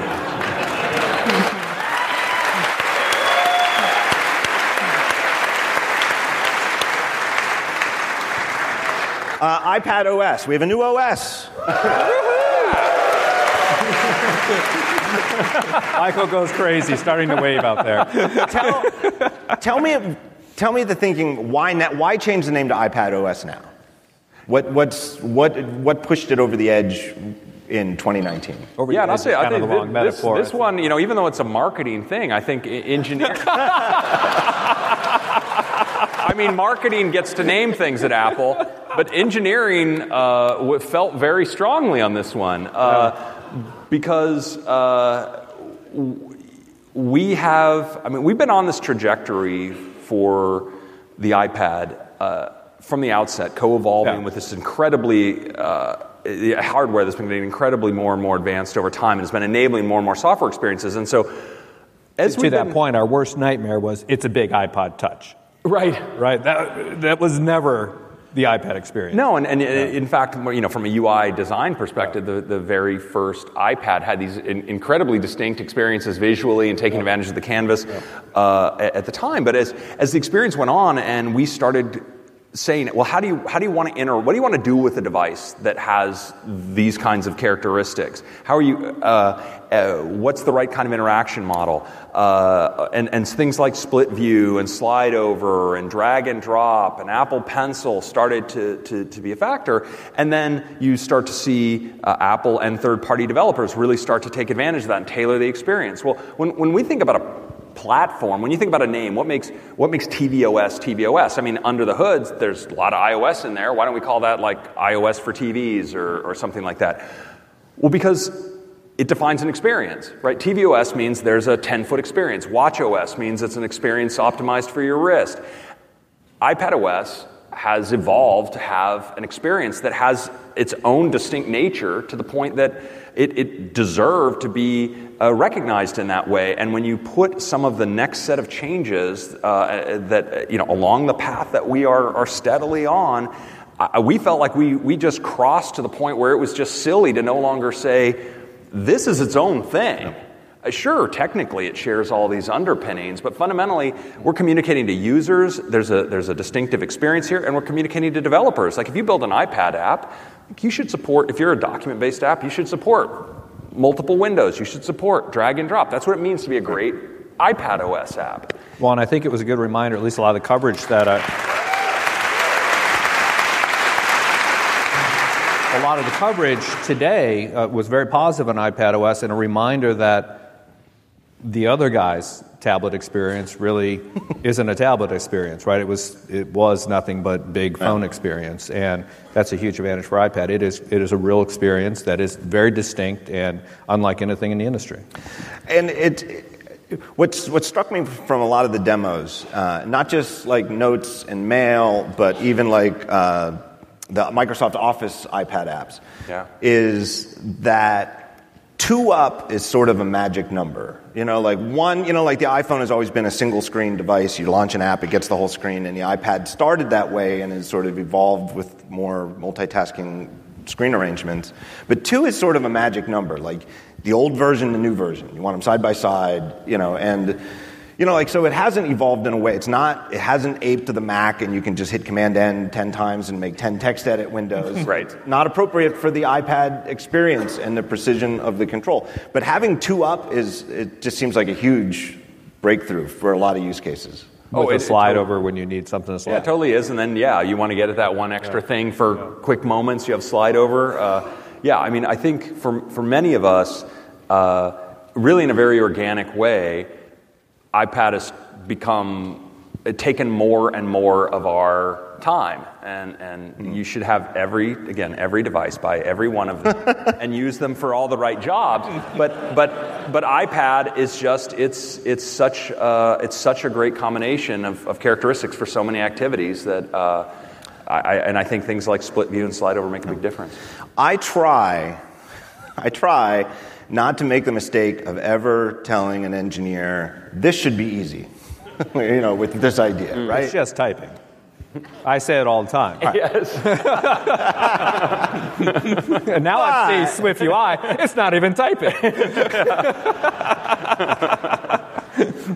But that said, USB drives and SD card support, finally? Yeah, yeah. But I think there's more to this than just putting a USB stack in, in the, the OS. Yeah, sure. I mean, we. uh, there was. Uh, you're right. Um, we, from a security architecture point of view, uh, we did not want to have file system drivers running in the kernel, communicating with external media that could be potentially tampered with. Uh, and that's what you're dealing with when you're talking about plugging in external media into, into a device like the iPad. And so, getting uh, all of all of our file systems uh, to be uh, isolated from the kernel, to, and, and, and we didn't want to just support.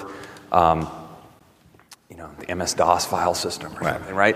Uh, so we want to have APFS support, the whole, the whole thing, getting all those file systems in, in a place where they fit with the iOS security architecture, um, and, and doing the same for SMB and so forth. That was real, uh, real hardcore engineering effort, and, uh, and so we, we didn't want to launch it until we could have the complete story and have it uh, secure in the way that people expect from iOS. And, I'm excited about the fonts, yeah, right?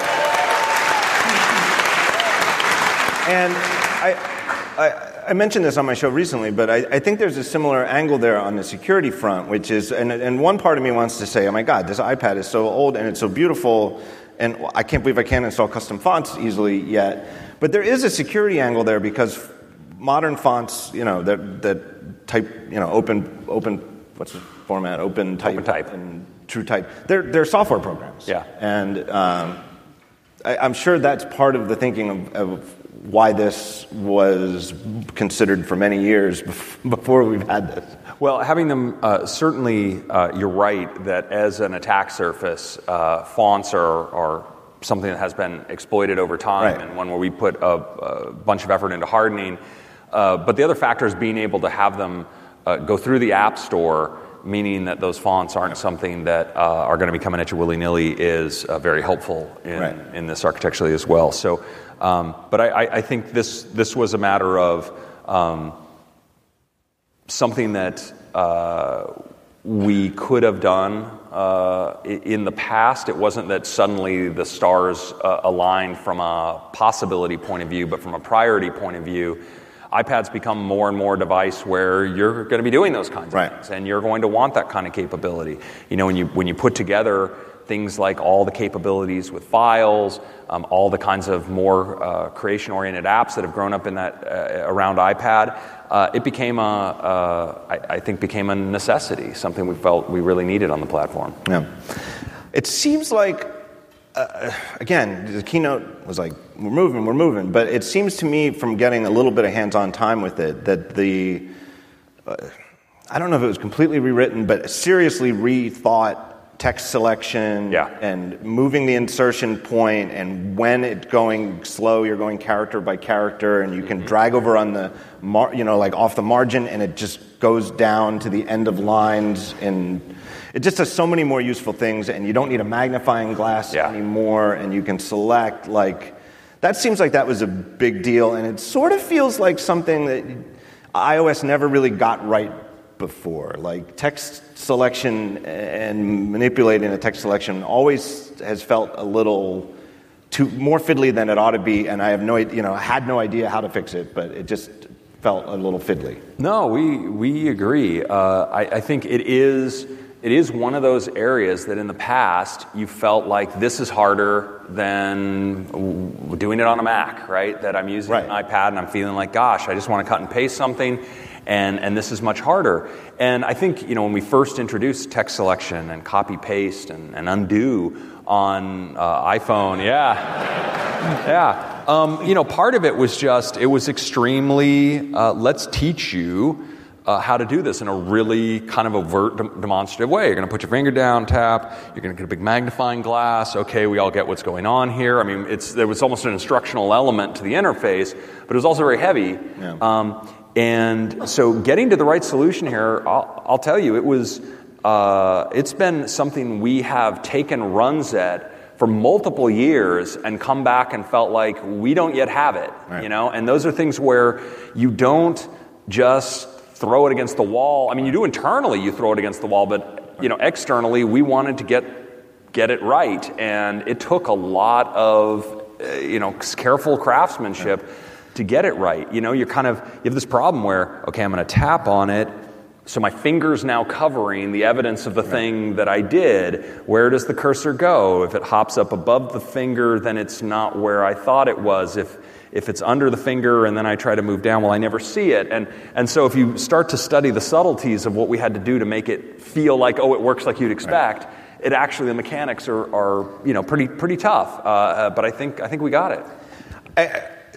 And part of that, oh, this might be easier if I go to my Mac. Like cut, copy, paste is one of those things where I'm sure every single person in this room do cut, copy, paste without thinking about what Yeah. their fingers are doing. You just learn to do it, and it. The three finger gestures feel like they, they're going to get like that. If you use your iPad, you're going to just pick that up and you're going to start like Like you're picking up the text. yeah, and our, but my concern, I'm wondering if you're worried. My concern is by being three-fingered gestures. you- Are you worried that it's a discoverability problem? That that how are people going to know that they can do these things very easily? It, it might be, and, that, and but that's why we always provide. I mean, I think Command C. You know, heck, I mean, when I send emails, right, it's like Command Shift D, right? I, I don't, I don't think everyone in my family does Command Shift D, but I do it a thousand times a day, um, and so uh, the.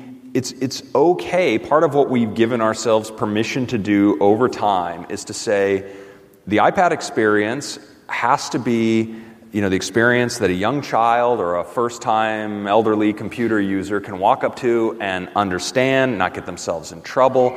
But at the same time, there can be depth to the platform that you can discover and you can become a pro and, and really accelerate your work. And so it's the iPad is perfectly usable to do cut, copy, paste in the traditional way, you know, tap on it, up comes a call out bar, tap copy.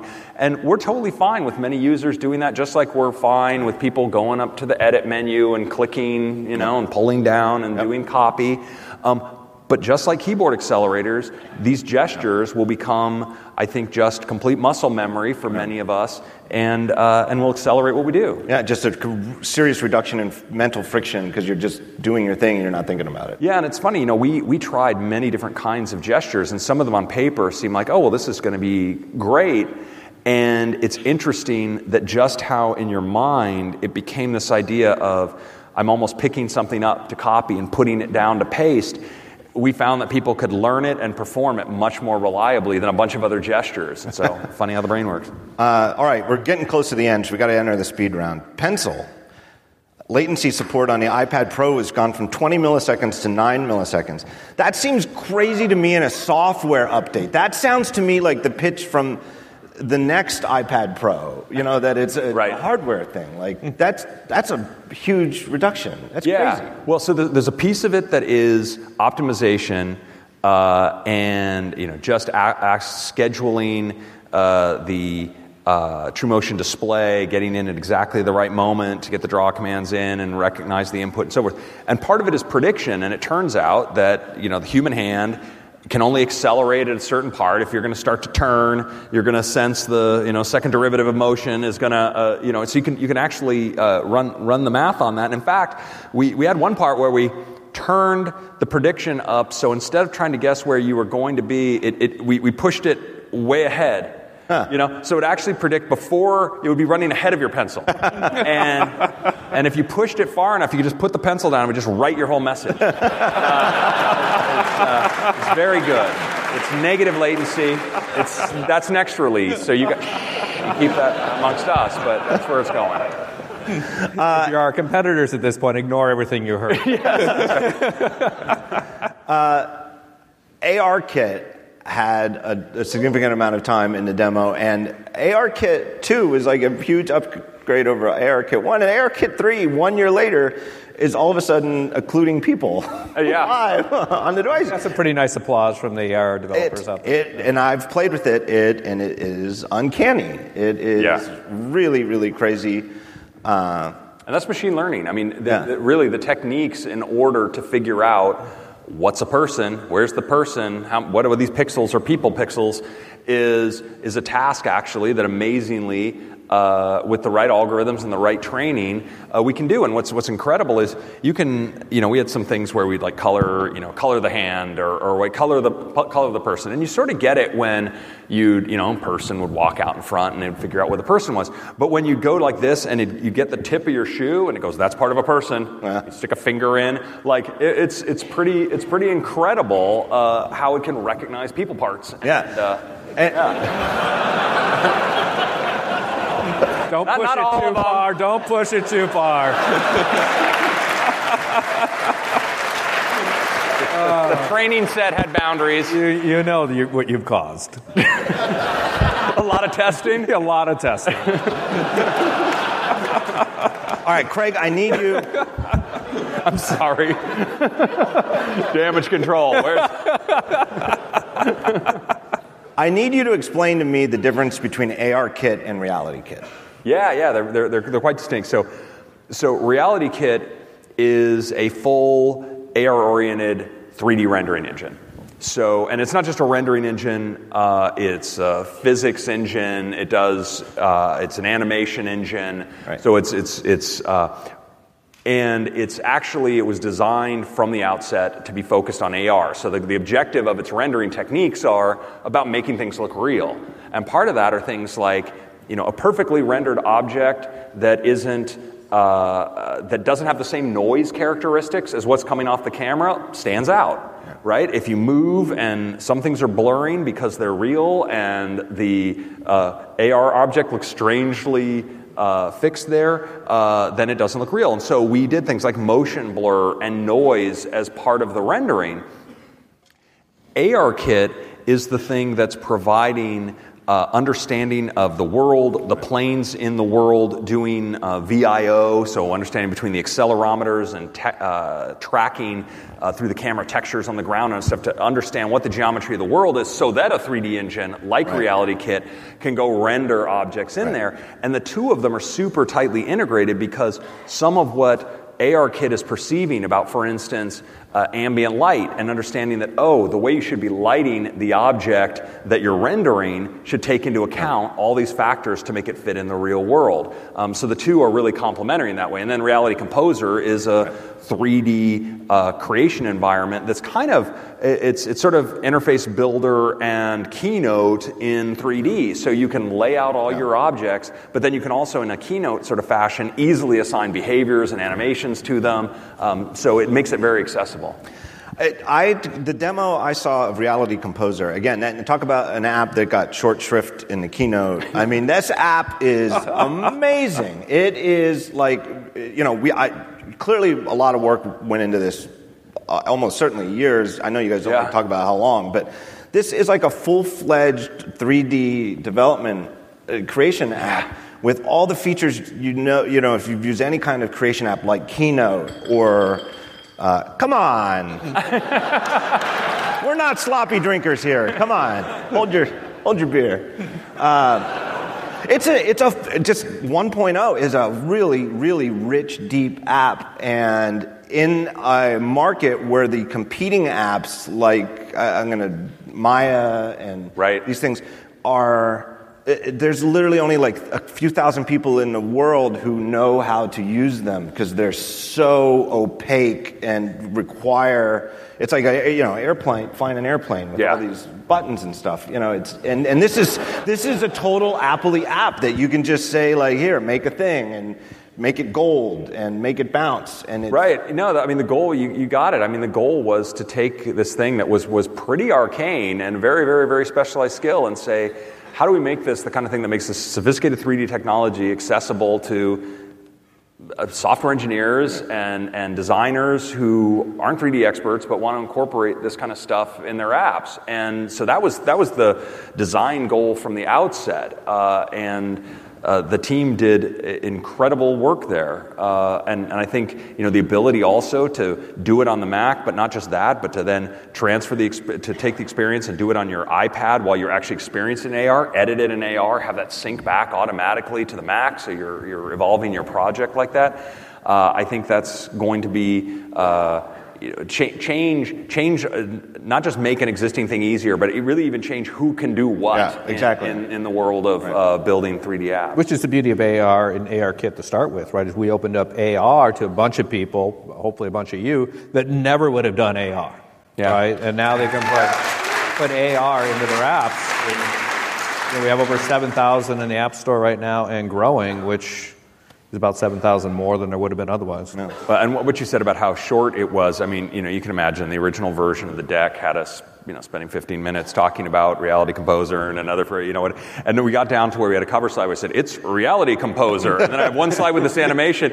And, and I, I had like a few things I was going to say, and we go through rehearsal, and I say, Reality Composer, it's great. You can drag and drop and edit 3D. And Mike Rockwell's like, could you add like four more words about it? I'm like, I got to check with Joz. He's got his stopwatch out whether they're going to allow these. Uh, you know, it, it's it, when you have that much to talk about. It's it's. I I, well, I think the great thing is, you know, developers are all going to follow up. You're going to dive. Oh, we have over 100 and- sessions at the WWDC. That's the beauty. We have 200 labs, so we have more time to engage with you know real engineers on this stuff. But you know, people got to pee, so we can. o- Yeah, there's we can, we can only them there for so long, which I think your audience is starting to experience. Ah, yeah, we're getting there. um, let me end here. Uh, final card is uh, security and privacy related stuff. And uh,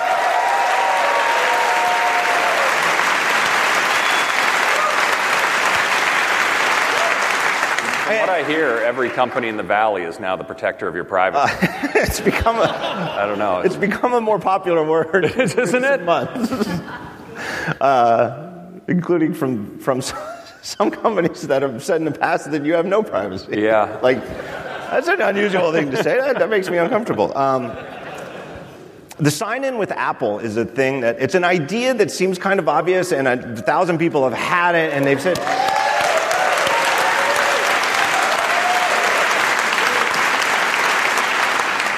Boy, Apple could do that, and it would be awesome, but ah, they probably wouldn't do it. And now you've done it, and it is. Uh, it really seemed it's Well, and a lot of you guys are the ones that asked us to do it, Right. right? It was developers that were saying, look, you know, we need a frictionless way to authenticate users into our app. We don't know what's going on with this data about our customers that we're surrendering to somebody else. Can you do it and do it in your Apple sort of way? And that's what this team stepped up to do. But I, I can't tell you how many times I've downloaded an app. It comes up with one of those. I close, delete. you know, you just never even you never I even know. I've been. I've done it. I have done it. Yeah. And you know, it, and, and it is true that it, it- once you have it, the, you can see though what the appeal was originally with people using single sign-on is that well, you, there's so many thousand ways you can screw up security. Here's these big companies. They've been through it all. They've made all the mistakes. You can kind of trust them on the security level. It's the privacy issue where you know the Yeah. trust comes in. Uh, and it's ease of use, right? It's like here, I'm, I go outside the hall and I'm going to get one of these scooters that you can scoot around on, and it's like I've never used it before, and it's like the law. You know, if I've got to send my email and then wait for the email arrive and then to click through the email, it's like I'm just going to walk. You know, like. You know what I mean? Like, there's an appeal to that. I, that's, I think that's why one of the scooter companies was one of the demos you guys showed using it. That you Yeah, can go hit sign in with Apple, it Face IDs you, and now you're scooting. yes. But your information about you is not. I thought something.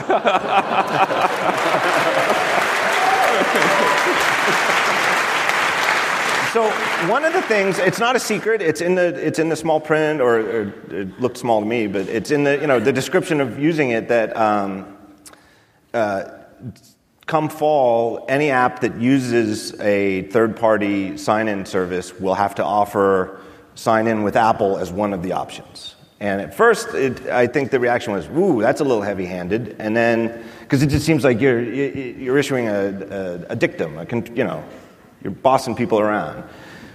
But you think if you give it any thought, it, it just makes sense for everybody involved. Absolutely. Yeah. Right. Yeah, again, going back, developers are the ones that first asked us to do it. Uh, at a customer level, I mean, customers, you know, when it comes to privacy, you want transparency and control, right? You want the customer to know what information are they giving to somebody, and they want the control of whether to do that or not. In the situation of these buttons, there's no transparency. People had no idea what kind of information was flowing through that single tap.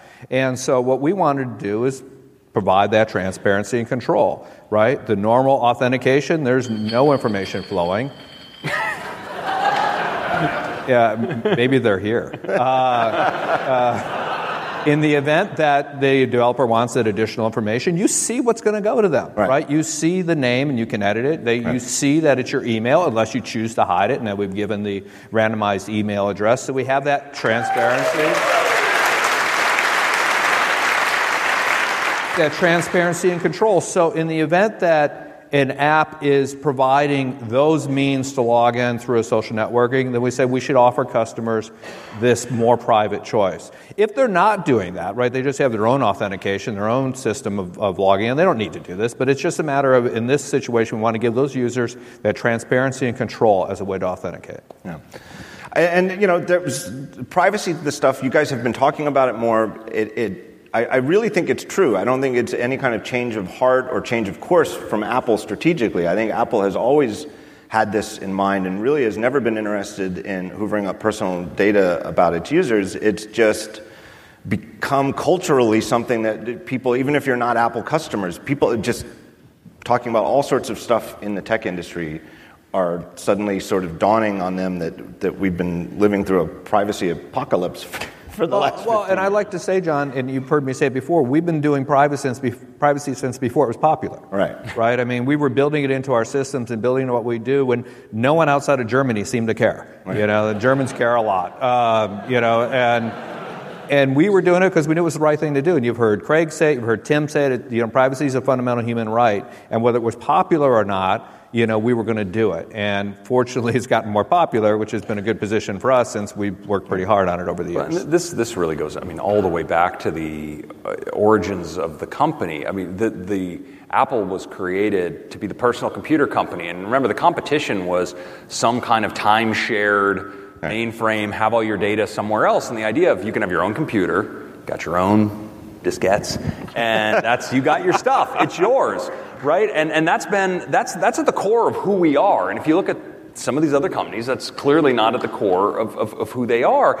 And we're also a company where our idea is we're building stuff that we would want for ourselves, that we would want for our families, you know, our children, our friends. And I don't want to be tracked. I don't want my family to be tracked, right? So we've, we've always been wanting to build this stuff because we just think it's the right thing to do. And there was a time where everyone's saying, privacy is dead, and you guys are so naive, and why do you care about this, and is this disadvantaging you? And no, it's just right. right.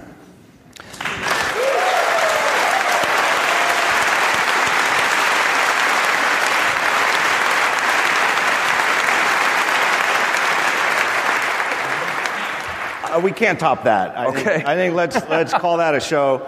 Uh, thank yous. I have a bunch of people to thank. Let me thank Craig and Joz for your time.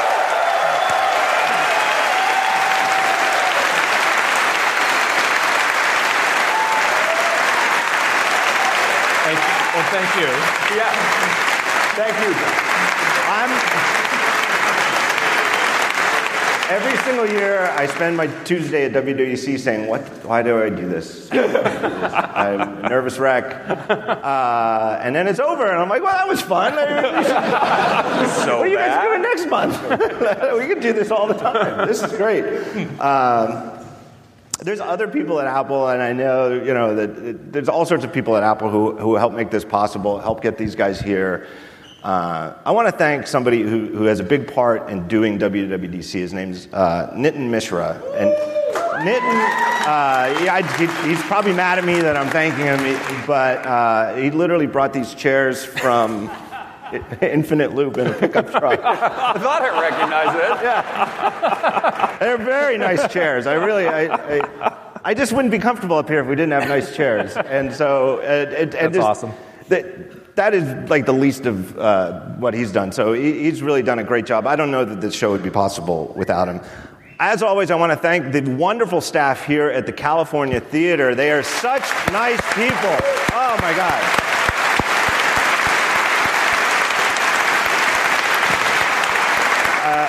I'm a big believer in Murphy's Law. I figure everything's going to go wrong. The lights aren't going to work. The sound's not going to work. And ev- nothing went wrong. So I, I really can't believe it. Uh, I want to thank Tito. John, John, they forgot to hit record. It looks like Syracuse has captured it all, though. Yeah. Don't worry. Yeah.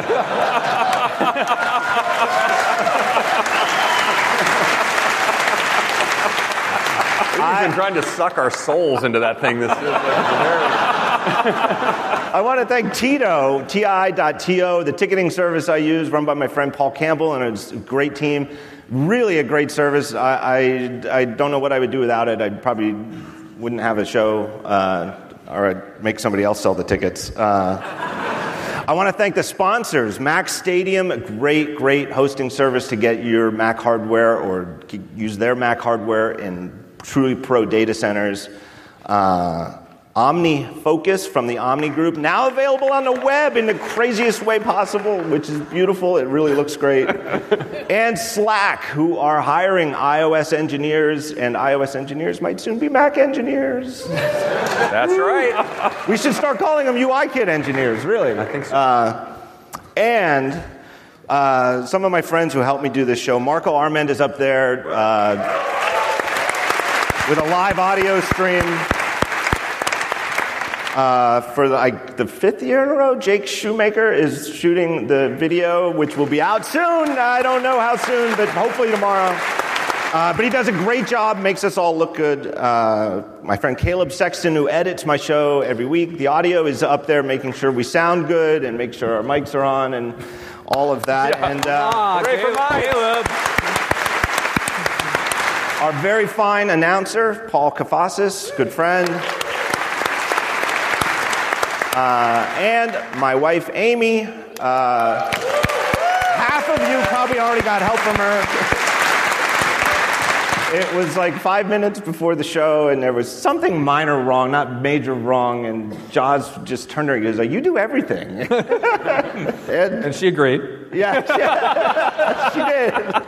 But I really don't know what I would do without her. Uh, it's I, my thanks to her. She does a great job. Uh, and last but not least, of course, all of you in the room, on the internet. Thank you very much for coming. Thanks, sir.